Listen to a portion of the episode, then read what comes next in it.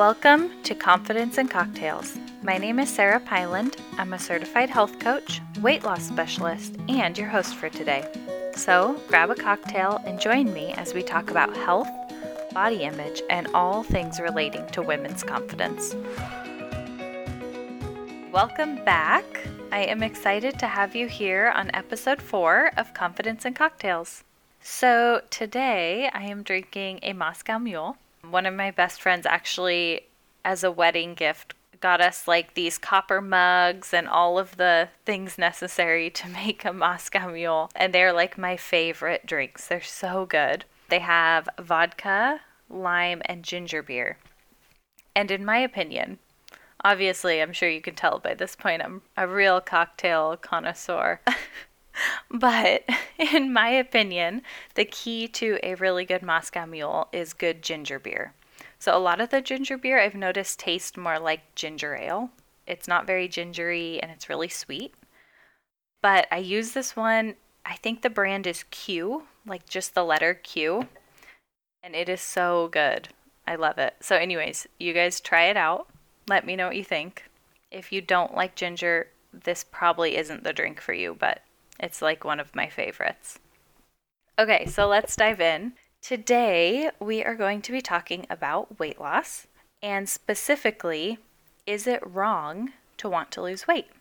So, on one end of this weight loss spectrum, we have diet culture.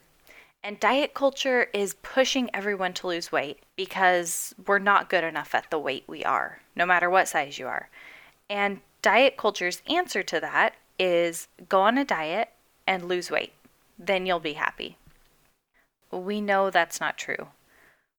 We know that losing weight won't switch this magic happiness and confidence switch in us. So, oftentimes this can appear in the form of media promoting weight loss, or maybe you see models that are stick thin, grocery store lines with magazines on the side that say, lose those last five pounds of belly fat with this magic pill. Okay, that's also a lie. Because if there was a magic pill, everyone would be using it, and my job as a weight loss specialist would pretty much be irrelevant. So that's one end of the spectrum. On the other end of the spectrum, we have these growing movements, such as the body positivity movement. And body positivity is all about having confidence no matter what size you are. I have to say, I love the intentions and the idea behind this belief. And in theory, I think this is an awesome idea. I wholeheartedly believe that no matter what size you are, you should work to love your body because all bodies are a gift and they do amazing, beautiful things. But here's where the problem arises it's when you don't feel confident in your own body. Okay, so let's take Jane, for example. I totally just made that name up, but we're going with it. Jane is 80 pounds overweight and she feels miserable. She is not confident in her own skin. She has set many weight loss goals and failed to achieve them. She's embarrassed and self conscious. And diet culture has been pushing her to lose weight, and she's listened. She's tried diet after diet, time and time again, to lose the weight. And she does good for a while, but then goes off the diet and gains the weight right back. Now, we know that that's what happens when you diet. It's not Jane's fault. It's a diet culture's fault that these things are not working because diets literally set you up for failure. But Jane doesn't know that.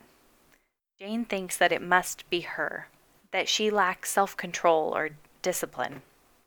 Well, recently, Jane came along an account on Instagram that is all about body positivity.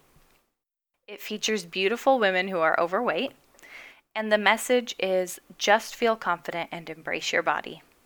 Just do it. It's simple. well, we know from previous podcasts, it's not that simple.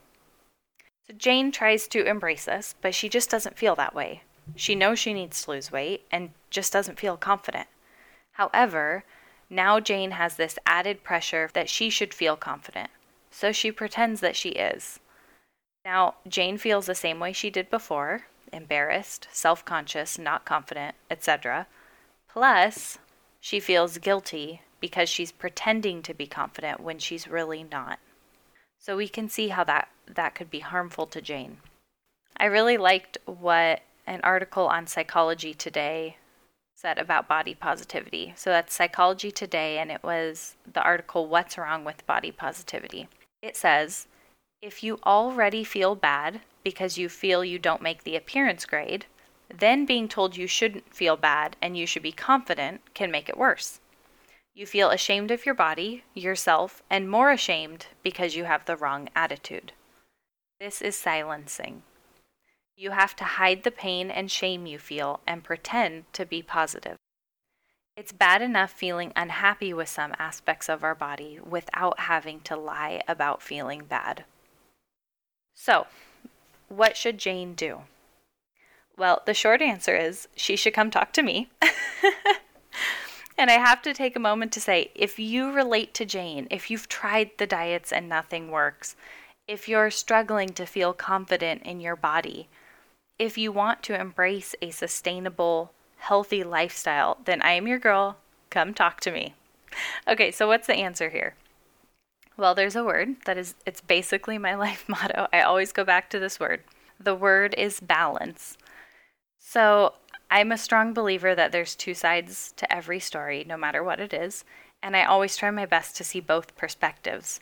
So if body positivity is something that really resonates with you, more power to you. I think that is great. For me personally, and for many others, there are aspects of body positivity that really resonate and some that don't. And that's okay. That's where the balance comes in. So let's find a balance on this weight loss spectrum. There are some obvious benefits to weight loss if you're overweight. Those might include increased mobility, less joint pain, improved cholesterol in some cases, maybe better sleep, and the list goes on. These reasons might look different for everyone, for each individual person, and in some cases, your doctor might even tell you that you need to lose weight. So let's not sugarcoat it. In some cases, weight loss can be a good goal. Some people will argue with me on that, which is okay because everyone is different. But here we are, we're moving a little bit closer to the middle of that spectrum, trying to establish this balance. So we've established that weight loss can actually be a good goal. How does that differ from diet culture? Well, diet culture is telling you that you're not good enough. If you're thin, you need to be thinner. And those stubborn last five pounds are holding you back from happiness.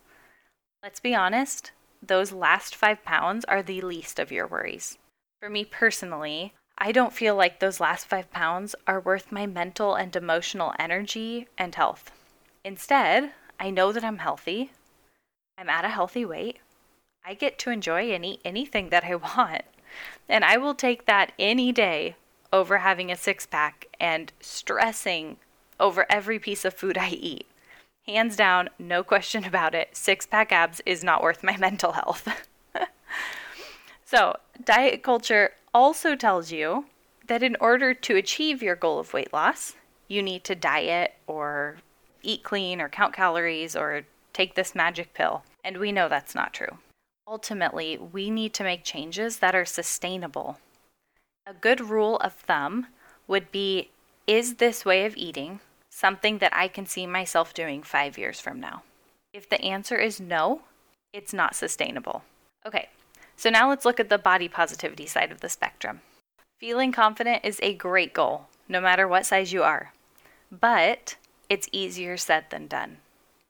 You need someone who can guide you through the highs and lows of your self love journey and give you tools to work on yourself. This doesn't happen overnight. It's not as simple as saying, just be confident, and you're confident. It takes work to get there. Feeling confident doesn't mean that you never make improvements. If you're overweight and you want to lose weight, you can still work on feeling more confident while also working on improving your health. It doesn't have to be one or the other. In fact, they often go hand in hand. When you improve how you talk to yourself, you often are more likely to release weight.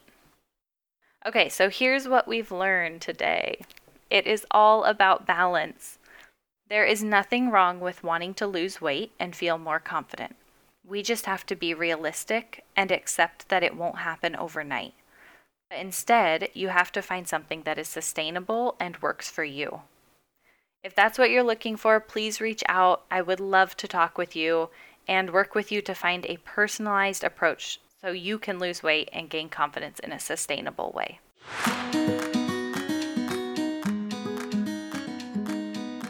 Thanks for listening to Confidence and Cocktails. If you would like to connect in real life, follow me on Instagram at Sarah G. Pyland or visit my website happycampercoaching.com. Talk to you soon.